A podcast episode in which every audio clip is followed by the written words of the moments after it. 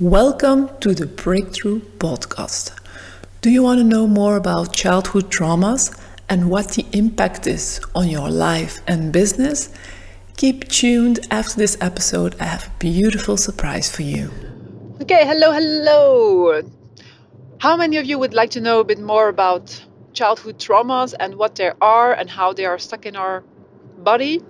Well, keep on listening. My name is Els van Laken, and together with my team, I help entrepreneurs, coaches, and companies to build trust within themselves, with each other, within their career or their business, and of course, within their own lives.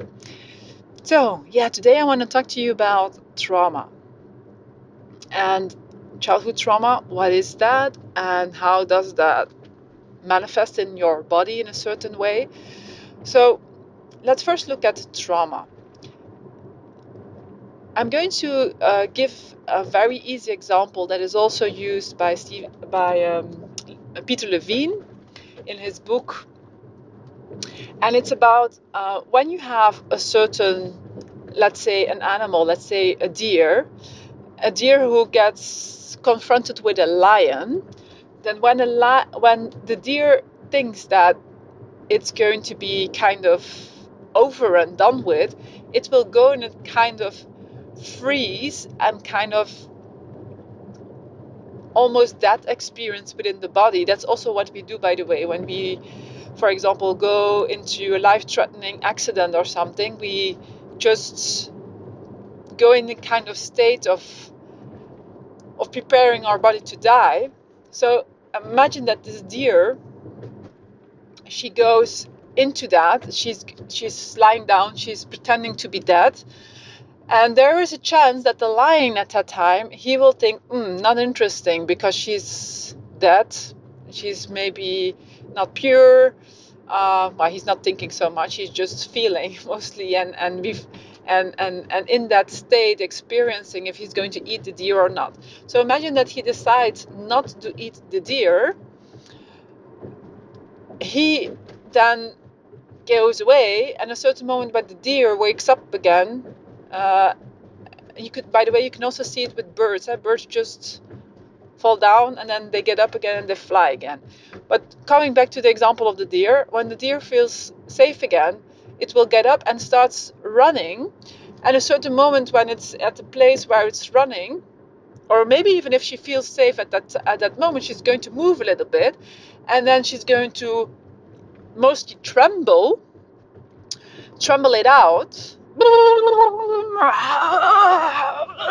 but then in a deer sound, she's going to tremble it out, and then she starts eating again, eating grass. So what we as human beings need to understand is that we do not always tremble it out, unfortunately. So what happens then is that it gets stuck in our body, and it's like a kind of frozen part. It's frozen, it's stuck in our body. We cannot work with this on a cognitive level. That's why I'm not a fan of cognitive coaching, because it doesn't work on the long term. It doesn't work on the deeper levels. It's not that we do not talk, of course, but we do use a lot more the body through, for example, body-based trauma work. Having said that, so it's important that you cannot talk then. I cannot talk to you just by talking to your head that we'll get over the trauma, that we contact with the trauma, because it's stuck in your body. So we'll have to do work with your body. Now, if you look at the different parts of trauma, then you could say, if you would draw a circle, then you have the trauma part, which we don't want to go into because it has hurt too much. So it's frozen. We don't want to go into it. So what have we activated to survive is surviving mechanisms, and you all know them. In the next episode, I will be talking about kind of different examples of the survival mechanisms, but you already can just check, what am I activating as survival mechanism? For example, procrastination. You may be procrastinating projects, so that you don't have to put yourself out there into the world.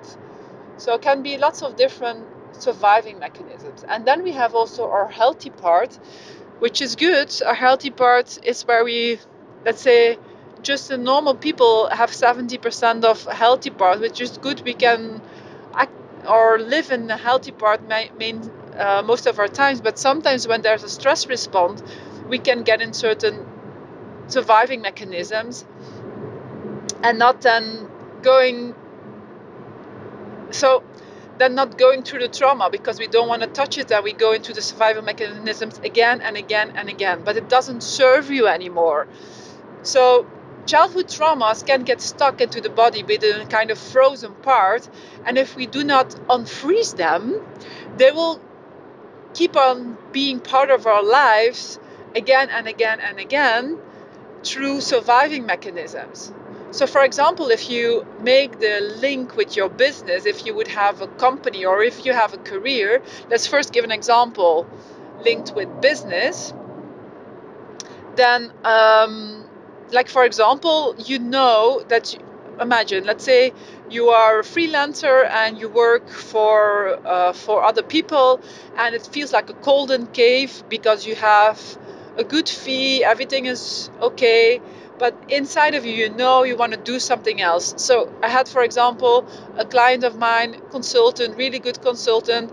And after 3 years, she's still doing consultancy, and she's starting to coach while she knows that her heart is totally in there for the coaching. But because of certain childhood traumas, she keeps herself into the golden cave. So that is how it can be, for example, of influence in your business. It can also be that you do not dare to go to certain clients, that you do not dare to present certain products or services. Could be that you are procrastinating, like I'm saying. So they can have lots of influence on your business, and in that sense, that's why I let myself be coached 2 times a month. Every trauma that clean up is not the right word, but let's say that I heal by touching it and going away from it again, so that I heal always a certain part of the trauma. I can be a lot more present in my company with my team and get lots faster results. An example of that is that now within the team that I have, I can really go into the flow. I can ask them if I need something. With my former team, I was always going in this kind of childhood traumas of feeling that they didn't have my back, or that they didn't want to build. And well, I just wasn't clear myself of what my expectations were, and by not being clear on what my expectations were, yeah, there's so much gray zone to go into. So this is what about some information about what trauma is and how can it be of influence within your life or your business. So very curious what this episode does to you, so let me know, and I am very curious and helpful to inspire you in the next episode. Have an amazing day. Do you get triggered after this episode to know more about childhood trauma, what the effect is on your life, on your business, and you want to get through your childhood traumas? Well, we have a beautiful surprise for you. You can join our free masterclass, How Childhood Traumas Are of Influence on Your Business. Go to elsvanlaken.com/trauma-masterclass. You can find all the information of this free masterclass. I'm looking forward to seeing you there. Have a nice day.